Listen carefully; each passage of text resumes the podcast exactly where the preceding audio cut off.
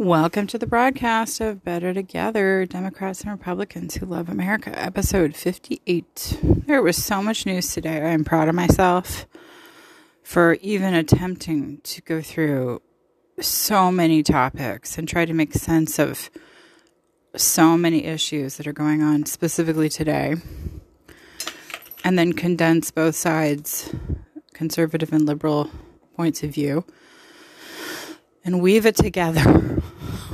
goodness. It was a challenge today. I am not going to lie. Uh, it was a challenge. I was almost like, can I do this? I can do this though, because I know when to sum up and know when to delve. Um, first off, you know, and you're going to hear me say this a lot, and you're going to get sick of me being right a lot. I know. So just be prepared. If you're one of those people that really gets annoyed at someone who's nearly always right, you might get annoyed at me, but I say it because I've always had an interest in politics, never to become anything in it, but just the workings of our government. And I really love being an American. I love being an American and I'm proud of it. And I'm not ignorant of the flaws, but I'm also up for the work. So, and i am a, I'm a habitual voter. So I feel like I and I'm a critical thinker. So I like being challenged by other points of view and then having to really introspect to go, what was it that I really believe and why? Because um, it helps me know myself too more. And then I'm also just a really fast reader, condense quickly. And then I can be of service to those listening who maybe don't have those skills, right? Or maybe don't have the time. I, I really empathize with people that are uninformed or only informed by their party's point of view because it feels safe and cozy, which is scary in a cult. I'm sorry, you have to know both sides because you're busy. You don't have time, and I, that I am empathetic. And I mean, even just watching the news isn't worth it because you're going to just hear a bunch of people show off versus like reading and getting the facts. And that's if the stories don't get pulled, right? If they actually stick. So there's also that that keeps me doing this. I think someone asked recently if I was OCD. I'm not. I'm just absolutely compelled to keep up with the news and keep all of you up with the news. Even if you check around a few days later, a week later, you know, all of this is a sequential buildup from episode one to continual. So you can start to recognize patterns that I've recognized for a very long time with countries like China, you know, um, Republican Party, Democratic Party, things we try that fail, recycling of ideas that have not worked, or innovative ideas that haven't been tried yet. And I don't know, I just feel like I'm good at this and it might help people keep informed. I'm not really interested in people agreeing with me. I'm more interested in people knowing what's happening. And then they make up their own minds and they can think whatever. Throwing a little comedy in every now and then, get my two cents in. Yeah. So, I guess I want to start with I'm a couple days late on the Kansas thing. I know. It's not that I haven't been aware. It's just there's so much, there's such much volume, and I'm limited to like an hour per episode on this thing. So, um, yeah, I'll just go sequential from chrono. Um, so, if you have been living under a rock, you probably don't know that Kansas, which is a red state, traditionally always been a red state, um, perceived by us Democrats as no different than another red state, no different than Idaho, no different than, you know, uh, certain red states in the deep south. I mean, it just A equals A equals A with us. And apparently, no. Kansas is like, not so much. No. We're a red state and we are pro choice, aka pro reproductive rights, the new name for that um, which has given Michael Moore new life again in his podcast. He did a little emergency podcast alert. It's it's cute. It's a gimmicky, but it's pretty charming and cute. And he was, you could tell he just had a surge of good old Good old optimism back. That's hard for the far left to be optimistic. They're usually like baseline pessimistic. so he has, he's like, there's hope, there's hope. Of course there's hope. But if Michael remembers, you know, I mean, all the Republicans believe in climate change now. And they didn't as little as four years ago, five years ago. Like they eventually get there, but it's going to take a minute. They have to process. I mean, it's awkward, right? Because on what they're right, uh, what conservatives are right about, they're really right, but they're wrong on so many things. And then to constantly be bested by my party is an ego bust that's over. You know, they have to look forward to over and over. I know, right? you have to look forward to it over and over and over again. Yes, you do. I don't know. Just think of it as humbling you, right? It's good to be humbled. It's good for the soul, right? It's true, though. And yes, we get a little gloaty. Okay. And yes, we get a little bit, what is the word? Coastal elites. I love all these new nomenclatures I'm learning from Yellowstone. Season one, episode one. the clash of the Democratic and wealthy Republican uh, developers in Montana as a backdrop of the old ranch, very red state, and like not wanting to change ways. It's a little bit of a metaphor. Ironically, one of the developers is from San Francisco, I think, in the character. Um, I think, or there was a reference to our condos or something. Anyway, um, yeah, kind of is hard to be you sometimes, right, Republicans? but I think in certain things, what you're right, you're really right on. You know, and I mean, I think I'm very clear on what you're right on. And if not, I'll be more clear today. I think I give credit to where credit is due. And I appreciate that Laura Ingraham yesterday did that with Nancy too. That was appreciated. Actually, a lot of Republicans gave her her credit, and that's appreciated. Right? Um so you know, Republicans have to figure out when they're like, "Oh, shoot, the jig is up and we're we are wrong again." And then we have to just like eat it and group ourselves together. It's awkward. They don't really have a formula for that.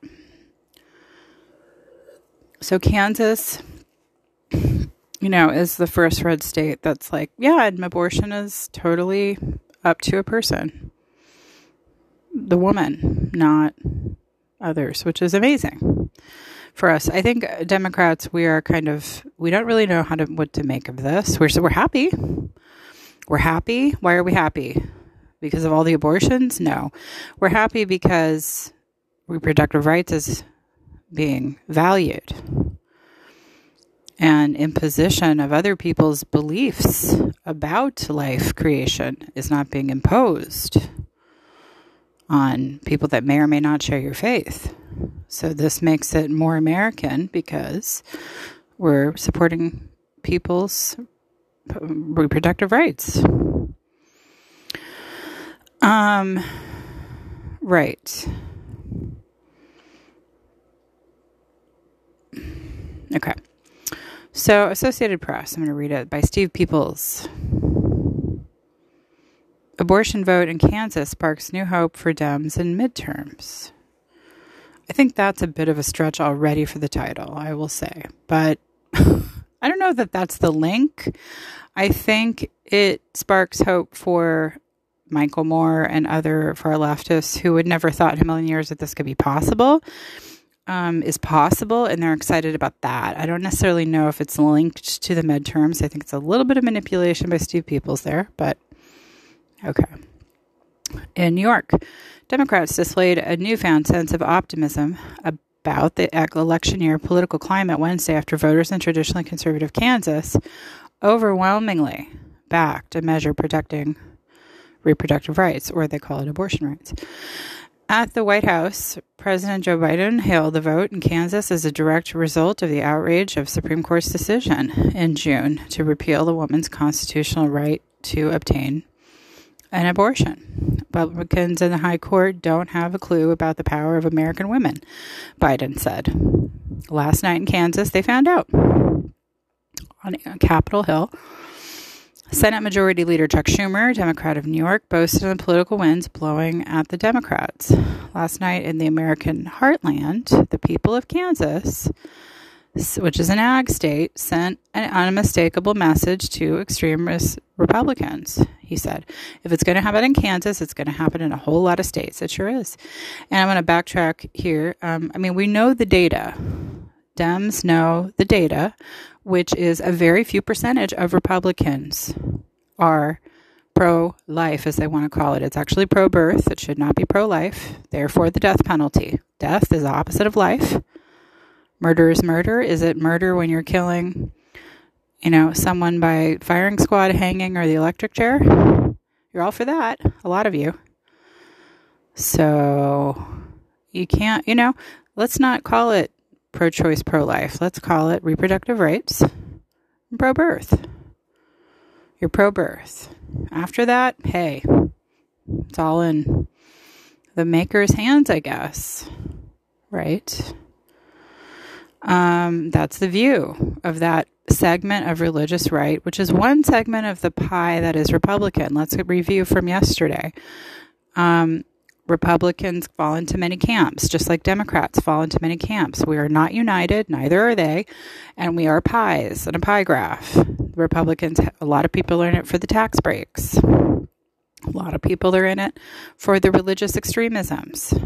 A lot of it, people are in it because they are Confederate legacy Republicans that want to tear down the government and do insurrections and bring back the Old South.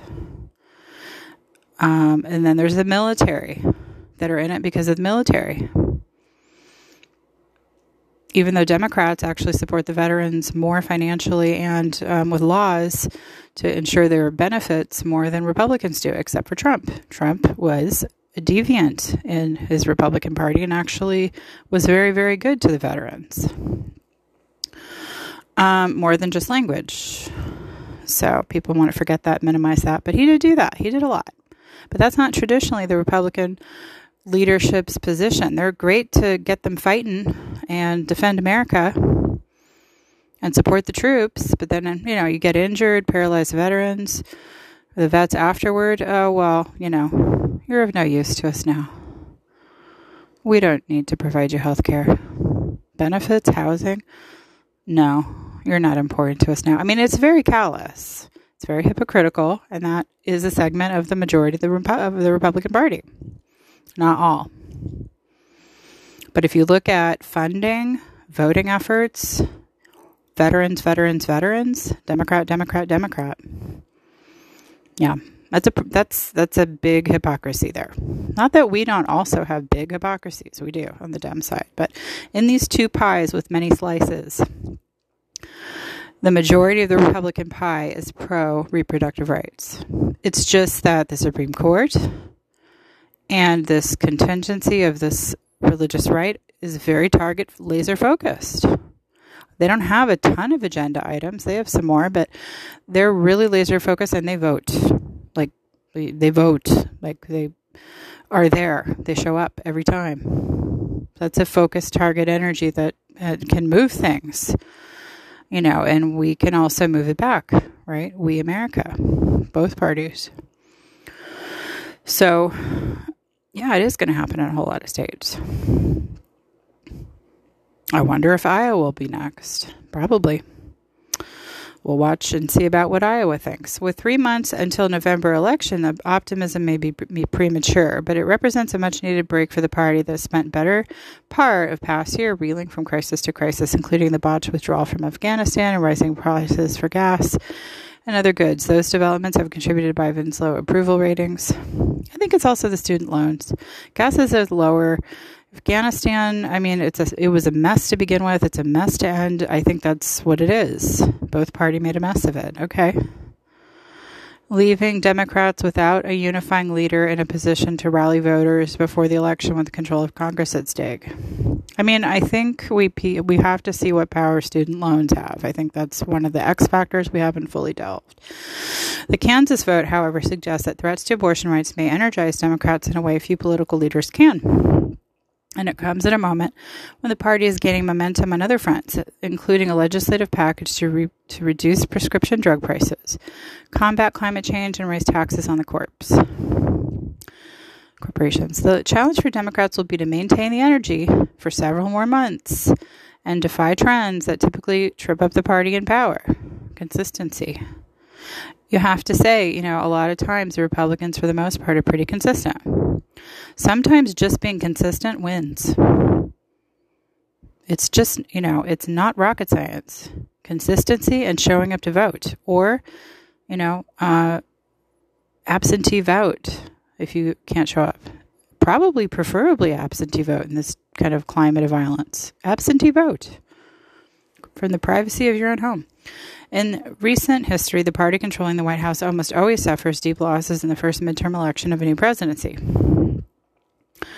Also, an overwhelming majority of voters believe in the country is heading in the wrong direction amid inflation and other economic concerns. Even with the abortion related momentum, many Democratic strategists privately expect to lose the House majority and believe the Senate is essentially a coin flip. The day after Kansas vote, Democratic strategist on the front lines of a key midterm contest describes a complicated political reality on abortion. Abortion rights supporters er, surged to the polls in Kansas, where abortion was quite literally on the ballot.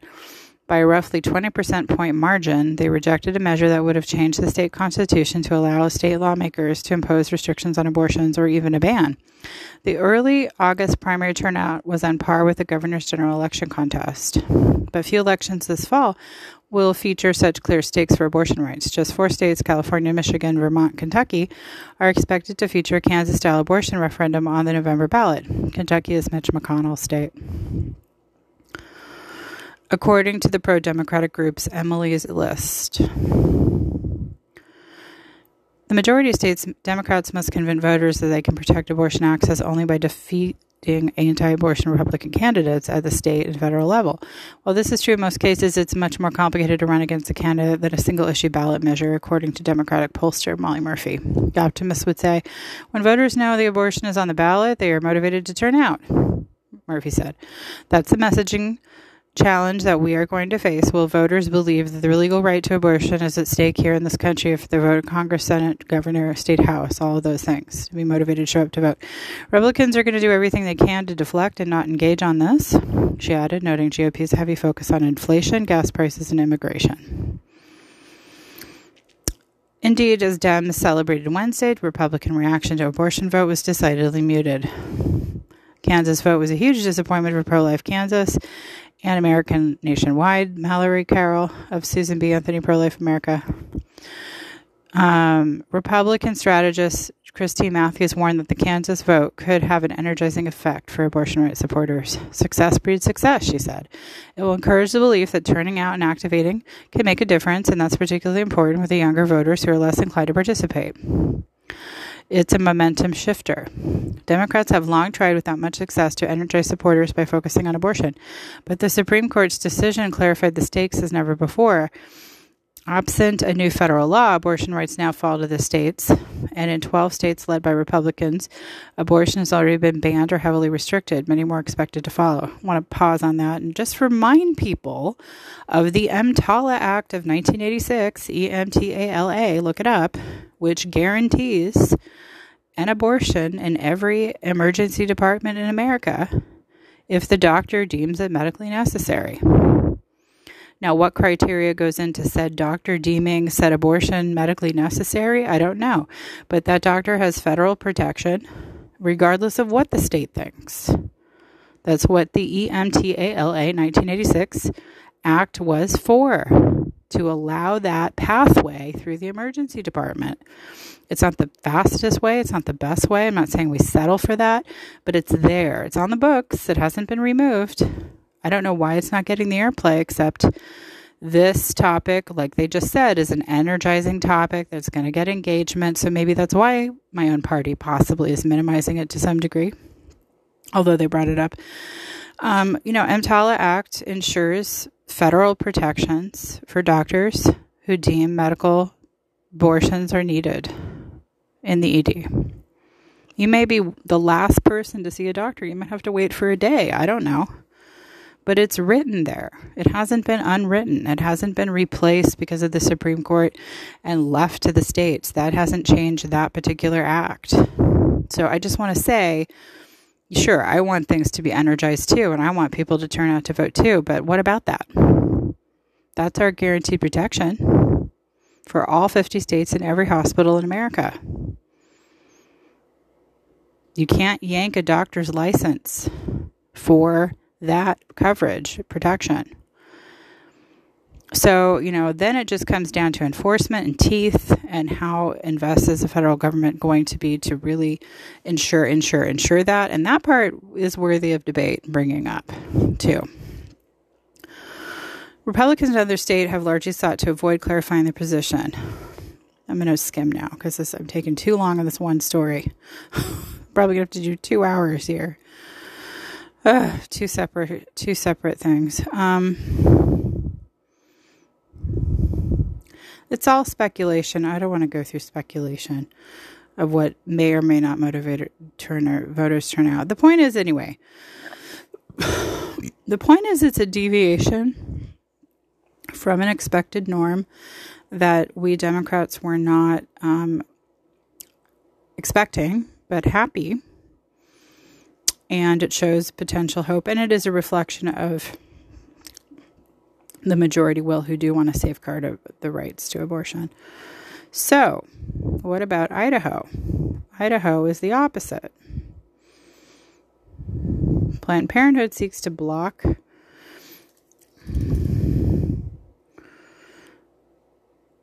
uh, Idaho's near total abortion ban. Reuters by Brendan Pierson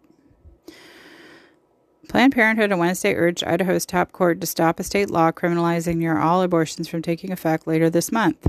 Again, their criminalization laws at the state level of Idaho does not supersede the federal protections of EMTLA, EMTALA 1986. Federal law trumps state law arguing that would prevent women from getting abortions necessary to save their lives. Attorney Alan Schoenfeld, representing the abortion provider and reproductive rights group, told the courts the law's exception for saving the life of the mother was too vague for physicians to know when it applies. I would say the vagueness is your open door. okay? The law says except for saving the life of the mother. It was too vague for physicians to know. They want what is so the doctors want specific criteria. They want they want boxes to check. Maybe the whole point of the EMTALA in 1986 was to leave it up to the doctor's opinion and experience as a doctor. Maybe the vagueness was intentional. Physicians, are we following? okay. Or are what what physicians? Republican physicians that don't want to have anything to do with it? Democratic physicians that are what? Afraid of blowback? I mean what type of physicians? Too vague for physicians. I'm i'm it's too vague on what type of physicians are saying it's vague. Come on you guys are smart women too. Uh they're physicians. The vagueness was deliberate. Don't think it wasn't. Use it. It's the you know catch all here right? Okay i've spelled it out it's written in a way that will make it impossible to comply with. No, it won't. You just, if you feel the mother's life's in danger, you act. Compliance checked. I don't agree with this. So, this is some sort of what? Republican physician that just wants to mess around with the vagueness? And then, I don't know. Megan Larrondo, lawyer for the state, countered that the law stated an abortion could be performed if it is deemed necessary in a doctor's good faith medical judgment. I think that's pretty specific if it doesn't require some esoteric standard to be set by the legislator, she said. When Wednesday's hearing focused on the preliminary question of whether the court should pause the abortion ban while it considers Planned Parenthood challenge.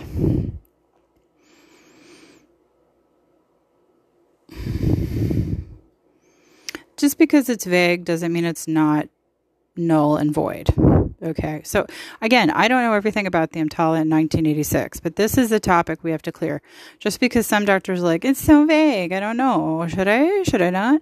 You know, we need to reinforce authority here on the federal level to say, um, here's what the vagueness means. It's up to you, doctor. What do you think in your medical expertise? Why don't you consult with other doctors if you're not sure? what does the group think? Okay, proceed on. And then also see the political doorway that this is the catch all. To allow what? What doctor? What doctor? That's right, safe abortions. Because you know what? Otherwise, she'll go out with a coat hanger. And she'll get killed too. So, I mean, what? You know, I'm sorry. And if it's Republican physicians that have moral objections to abortions, maybe get a different job. If you're a doctor, guess what? You're you're a doctor, and and that, all of what that means. And if it just isn't meshing with your values for whatever reason, get a different job, or go into a different field. But if you're doing primary care, get on it. Okay, rebuked enough.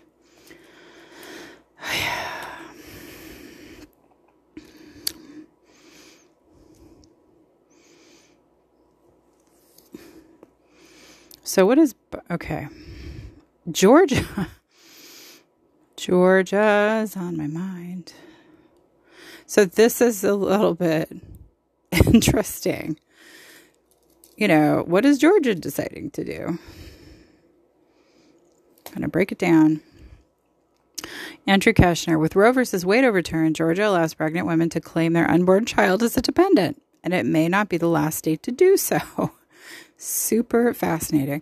Pregnant watch pregnant women in Georgia can now claim their unborn child is dependent on their state income tax. The state revenue department said this week in a decision reflecting the array of new questions for a country without federal right to abortion. The, the Georgia Department of Revenue guidance enables women carrying an unborn child with a detectable human heartbeat, so you have to have six weeks or, or more, to claim a dependent personal exemption worth $3,000 for the, for the fetus. The guidance comes more than a month after Supreme Court overturned Roe v. Wade. Following Supreme Court decision, the federal appellate court cleared the way for Georgia's abortion ban after six weeks to take effect. The state allows other exceptions, including rape, incest, and when the mother's life's in danger. Okay, so Georgia's more reasonable than the others. Georgia allows certain exceptions, including rape, incest, and when the mother's life is in danger. Those are definitely much more reasonable. It's not enough, but it's better.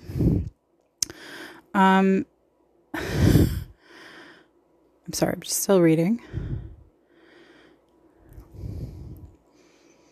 If you want to claim you're dependent, you have to provide your medical records. I don't know how that's going to work with HIPAA violation. Hello. If the department asks for it, that's a HIPAA violation. Are you checking your HIPAA, Georgia? They don't have to declare their health. That's private protected information. So, how's that all going to work down? okay. This is interesting.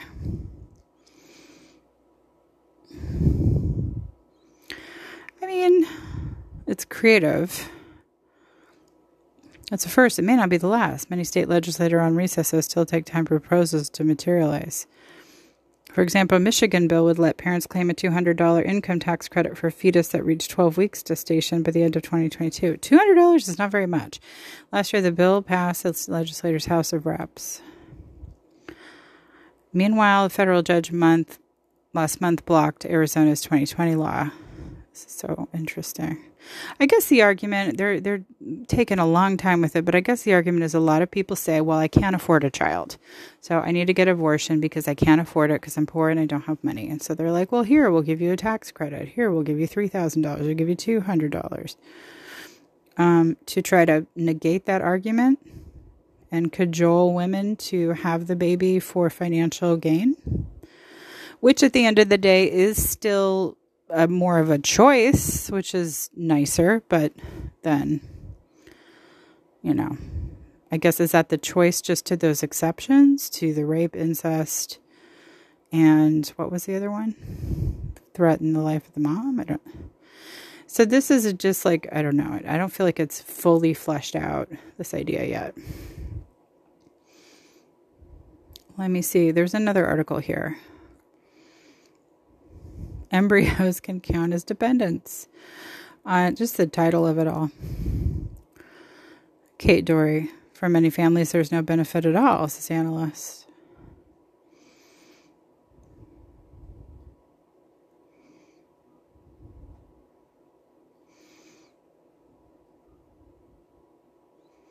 I'm just summarizing. I don't want to repeat what I've already said.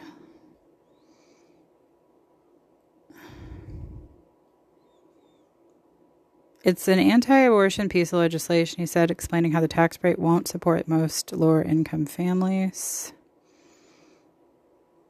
Tax deductions, tax credit are less valuable because they're more difficult to claim. Many filers take standard deduction rather than itemizing. Okay, that's true. Good point, Oxier said. For most low income families, this is no benefit at all, he said, and for the rest of them, we're talking tens of dollars. This is a situation we may have some really, really uncomfortable conversations, particularly if things didn't go well, said Adam Markovitz, enrolled agent Vice President Howard Markovitz, PACPA. Financial experts have to ask which parent may claim the deduction, what happens with multiple births, or the pregnancy ends in a miscarriage. It's a tax person's nightmare, Markovitz added. Okay. With unmarried parents living in separate households, it may be complicated to figure out who receives the benefit. How to suppro- yeah, provide supporting documentation. Medical relatives supporting documentation must be provided if requested by the Department of Revenue, but it's exactly unclear how that would be required. High income families have resources to go ask their primary care physician for supporting documents. Most families aren't going to have the time or money to schedule yet another appointment.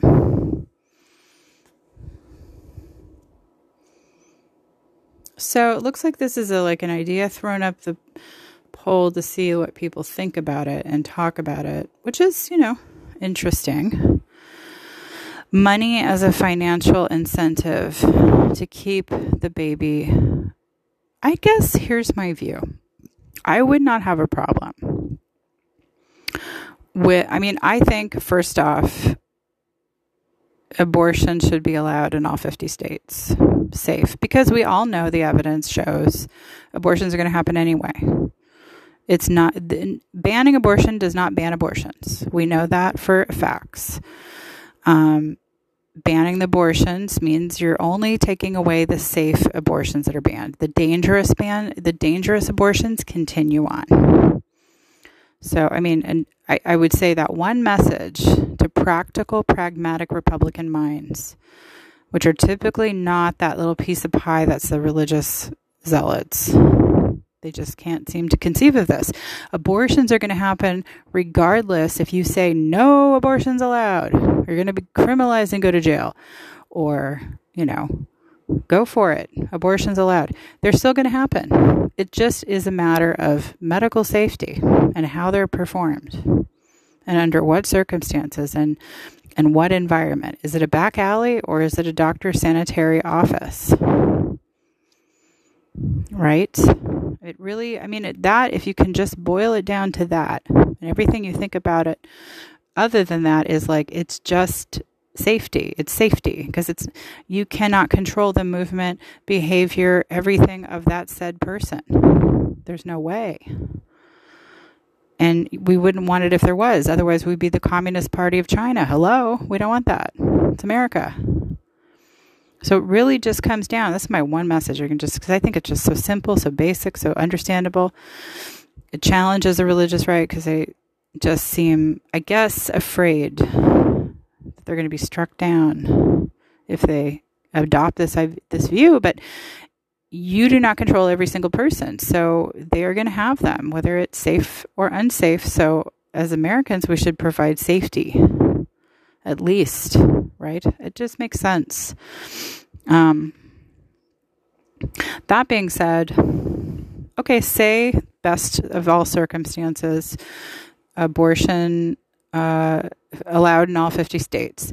And then Georgia says, but okay, but still, to appease our religious right, Uh, we would really prefer if you had the baby. We know we can't make you. We know you could go to a, a, safe abortion clinic and you won't die and it'll be done by a doctor. We know, we know. But we'll give you this tax credit in our state as a reflection of our values of pro birth. Um, if you do choose to have the child. Now, I honestly wouldn't have a problem with the state, whether it's Georgia or anywhere else, offering that because I think that's a fair compromise. You're still allowing for reproductive rights, you're still allowing for choice. You might be financially incentivizing, not with this particular statistical article, but the idea, I'm talking concept. You're still allowing to a reward for those who do financial reward for those who do want to uh, have the child. And i just don't see where anything's wrong with that. Um, if states decide that that is now the new expression of how they want to collectively support pro birth maybe. Maybe that's the answer. Maybe this burgeoning urge to be pro birth i'm not going to say pro life because they're for the death penalty most of the time. It's just it's just hypocrisy. Okay. So um, for those who are just so pro birth and just want to see something on the books okay maybe this is the expression of it. We really want you to have the baby and if you do we will pay you X amount of money, incentivizing to have the baby. I don't know if that would change minds or not.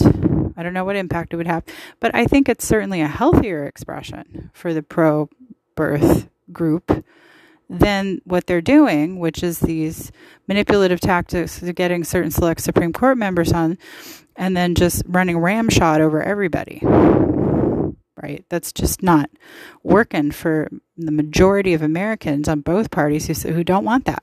The majority of slices of pie on both pies are like no, and then that one slice is like rock solid yes.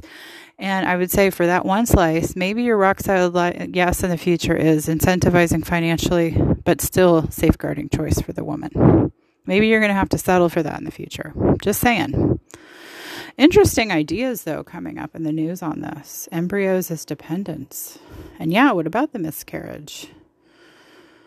Are you paying somebody for their attempt to promote birth? I don't, maybe.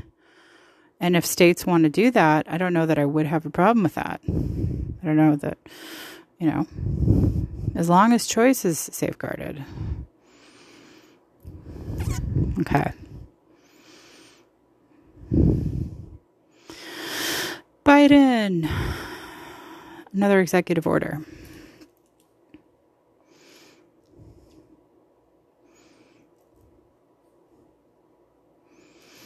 ABC News. Biden signs order paving way for Medicaid to pay out of state abortions.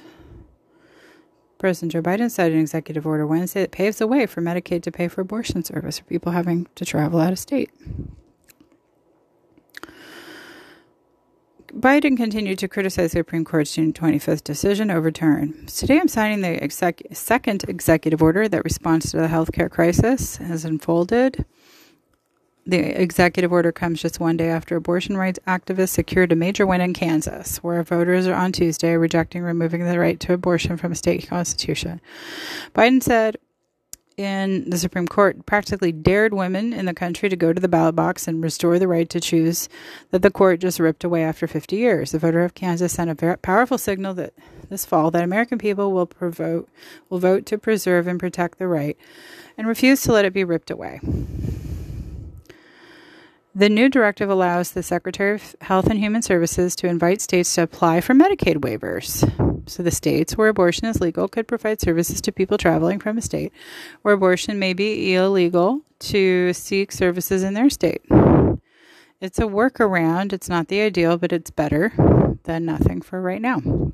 Technically, these states would apply through what's known as a Medicaid 1115 waiver, according to a senior administration office uh, official. The official noted that when the White House looked into declaring public health emergency for abortion and what it would be like to allow the federal government to do this, change the Medicaid assistance program for low income patients' medical expenses was one of the options. White House realized the president could go do this as an executive order instead, which he plans to do Wednesday, which he did. The timeline for these changes remains unclear. Are we talking about days, weeks, six months? Jean Pierre said, "We don't have the details to share today, but HHS will soon have more on what the waiver could look like in the timeline." Biden ordered Directs Health and Human Services to make sure healthcare providers comply with federal non discrimination laws so that women receive medical and necessary care without delay. So the White House could include provi- providing technical assistance for healthcare providers who may be confused and ensure their obligations in the aftermath of the Supreme Court decision in Dobbs, or providing other info and guidance to provide providers about their obligations and consequences of not complying with non discrimination laws. Yeah.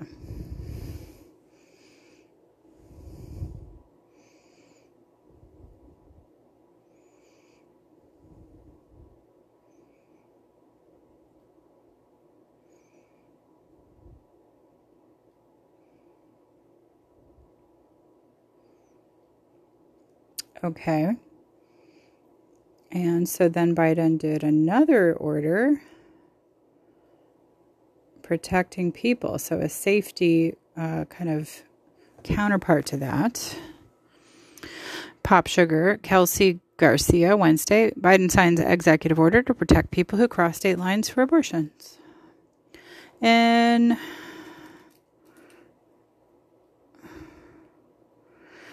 In a continued effort to protect abortion access after Supreme Court overturned, President Joe Biden signed an executive order Wednesday, August 3rd, to help people who must cross state lines in court order to access. They have, it orders to ensure healthcare providers comply with federal non discrimination laws and find ways to support patients who must travel. To allow them reproductive health care for women who live in states of being banned in that state. The court practically dared women to this country to go to the ballot box. Yeah, we talked about that already. Reiterating.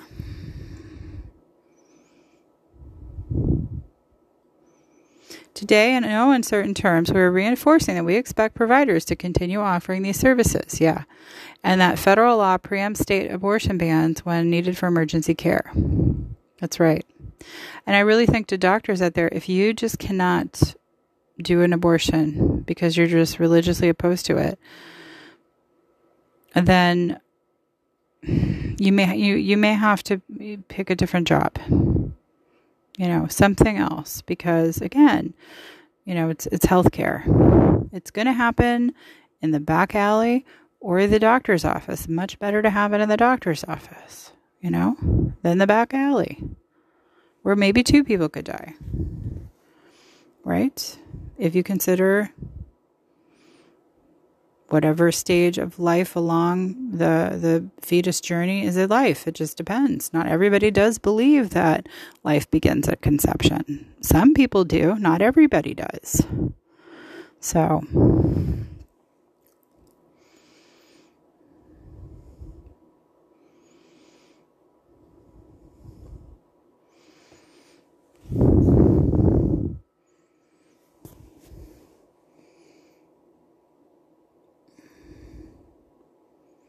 The fastest way to restore Roe is to pass the national law, which will have signed immediately upon its passage on my desk, he added.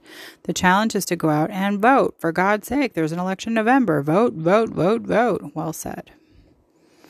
Notice that we never have to say that to Republicans. ever. have they ever been told, you got to go out and vote? Never. Never. I just, I just like really take that in. Never have to cajole Republicans to vote. It's already ingrained in them. I think, in one way, it's an expression of their love for the country. And I think for some Democrats, they're lazy asses and don't want to be bothered. There's a fun party, bigger, better event and they take for granted a lot of what this country does bring to them. I honestly think that. Some are also just afraid of not being able to understand. There's ignorance in play for sure, too, um, which does need to be addressed. And sure, there's voter suppression and all that. I don't know if in your own home with an absentee ballot, and I would hope that all 50 states offer absentee ballots. They should if they don't then there's no voter suppression whatsoever. You're dropping it off in the mailbox. so, but five vote, four vote, vote, vote, vote, vote. We're always screaming for our own party to vote. It's just so pathetic. it's just so pathetic. It is. I mean, I mean, as a Dem, I'm like, we're all like beside ourselves sometimes. And who are these non voters, you know, in our party? That's another question. Who are the non voters in our party? Is it extreme far left? Maybe. I feel like central Dems get out there. I mean, that would be worth putting money to do a poll to find out who are the non voters in the Democratic Party? What group? Is it BIPOC? Is it. Who is it? And reach them. And if it's really I can't be bothered, then Republicans can be bothered. And maybe that's how we're in this mess, is because they could be bothered. You know what I mean? So, you know, self love, right? For your country starts with your vote, right? I think. So, yeah, by any means, you know, while we're right about a lot of things in the Democratic Party, we can be pretty pathetic in the turnout. It, I'm not going to lie. It's like I even think San Francisco got like what 26% turnout in our local vote, local elections. That's pathetic. We're so political. And we have 26%. I think wasn't that during the Chesapeake? Or no, it was the most recent uh, local elections. That's right. San Francisco. Like 26%? And we're so political? Well, where are they? And we're supposed to be mostly Democrats? We're not, only, by the way. But um, where are you? These things don't happen because you want to scream, go to a march, protest, make a big stink, and not vote. That's not not really working for the formula of the Democratic Party agenda here. Republicans don't even have to fully uh, understand what the heck they're voting for, and they're showing up and, and checking boxes and getting things done, whether they understand what it is or not, because they're participating. Okay, so we have to participate. And I'm not afraid to call out the BIPOC. If it's the BIPOC, I think it's the BIPOC. I don't want to hear all these excuses. I'm sick of the excuses. Make it as easy as possible. Ballot to the House easy. I, I'm tired of the placation and the, you know, really, it's, you know, this is for your advocacy, your cultural group. You know, it needs to matter as much as watching TV, as much as time with your kids, as much as everything else. So if it is BIPOC, then we got to just rattle the cage. And I'm just saying that metaphorically, of course. Like, vote, vote, and how do we do? Like, what do you need help? You don't, you're afraid, you don't think you know what you're doing? Here, we'll help you, guide you through. Like, really, we can't be so. I don't feel like we have these conversations in the Democratic Party with our own. Like, we're too scared of offending certain groups. You know what? I'm willing to offend certain groups if it means that we're going to get more voters and those actual groups are going to get more justice.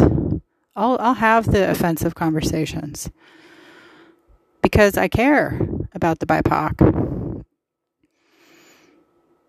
But they have to know how it works in this country, right? They do know how it works, but I mean, the best chance, I should say. They know how it works. That was misspoke.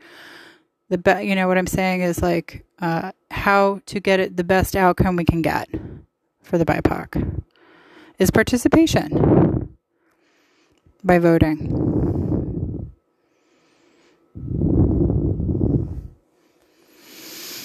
Okay.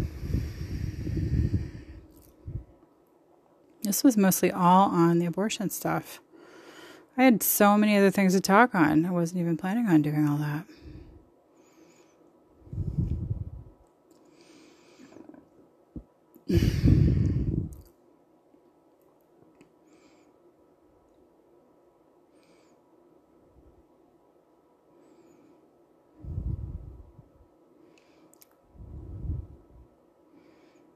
Some of these stories I thought were interesting. I'm like, meh, pass. Senate passes a veterans health bill after Republicans cave to pressure. Cave to pressure. So there's no pro military, but this is one of those hypocrisies. Veterans have to be valued just as much. Here's the thing veterans have to be valued just as much as active duty soldiers. And if they're not, that's a problem. Because it won't also, by the way, encourage more people. I mean, and we would probably love to have more people in the military. So, like, we have to take care of them. Okay. PACT Act protects the veterans. Is a veteran and founder of No One Left Behind. Hey, whoa, what happened? There we are. I could go on about that, but you get the gist. You can look it up for yourself if you want to know specifics on it. So they were cajoled, forced, bullied, whatever, to finally pass the veterans bill, the Republicans in the Senate. You know, that's the part where we Dems go, we just don't understand you. Because if you're so pro military, be pro military all the way. If you're so pro life, be pro life all the way. Don't be pro death penalty, but call yourself pro life when you're just pro birth, like be specific on the names that really reflect what you're talking about. It comes off as hypocritical.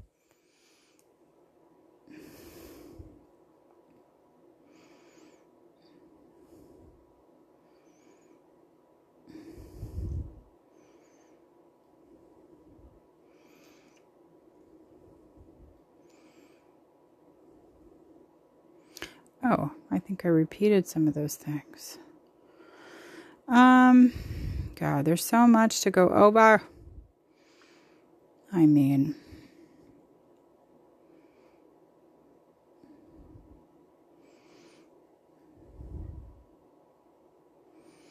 trying to look, it could be a whole episode. Uh, I guess I'll do some updates. Monkeypox continues to surge in the U.S declares a national health emergency, perhaps as soon as today. Monkeypox, U.S. sounds alarm. Four found dead. Multiple crime scene. Uh, multiple crime scene after reports. Vaccine access now of explosion fires. Berkeley's People's Park closed down for housing construction. Protesters at the scene map tropical monkeypox.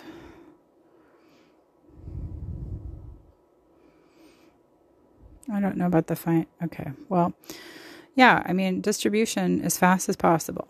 We we know three quarters of a million doses got in the country last week, specifically last Thursday. Um, so we just need updates on how those are getting distributed. There should be no back off, not making ultra ultra strict restrictions. Okay. So many positive environmental developments is going to be reported in the next uh, episode or possibly the next two episodes because this took up like a lot of the time.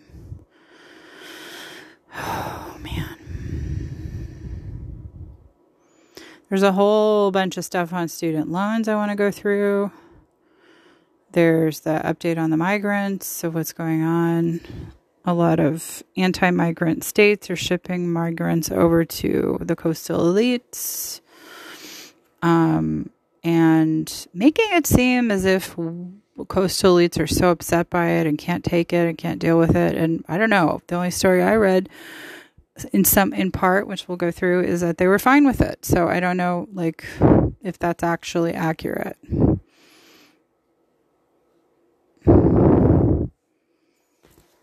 I mean, maybe some are, maybe some aren't. I don't know.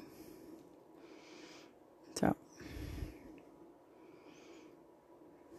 There's a ton of stuff on the FBI. there was just, it was a lot today. I'm like, I have news for weeks.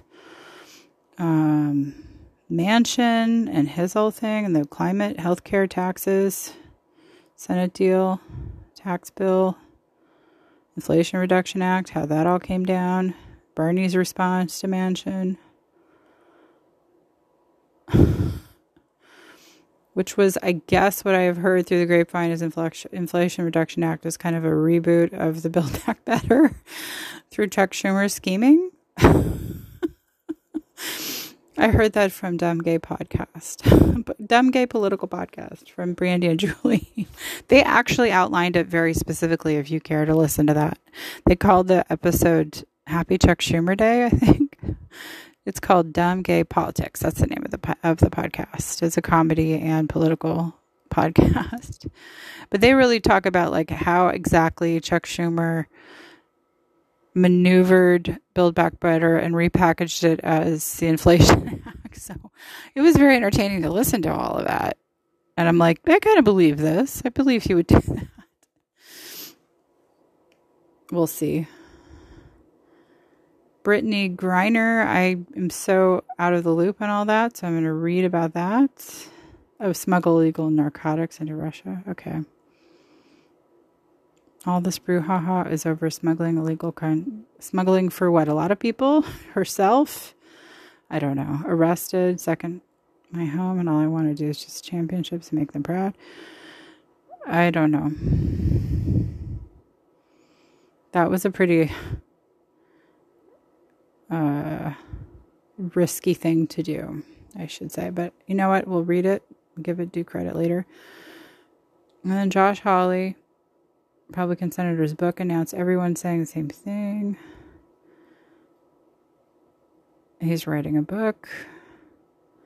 He was the one that rejected Sweden and Finland's NATO bid because he said, well, we should really focus on China. It's like, um, we should focus on all of the autocratic jerks and go against them. Oh, I wanted to say this part about since we talked about abortion the whole time. I did, rather. I'm just skimming. It's just so much. So much news. A lot of San Francisco news coming up. Mm. Was Ana Navarro's reaction which I kind of just clarified the real reason. But she's like, Ana Navarro, the Kansas anti abortion vote failed because Republicans have mistresses. I mean, that's an interesting response. I mean, I think it, the vote failed because majority of Republicans are pro reproductive rights. The data shows. And some are not. But most are. And Kansas decided to say we're going to reflect that. You know, the mistress things, I mean, it's it's probably also true. I'm not saying it's not true, but I'm saying it's I wouldn't say it's the primary like rationale.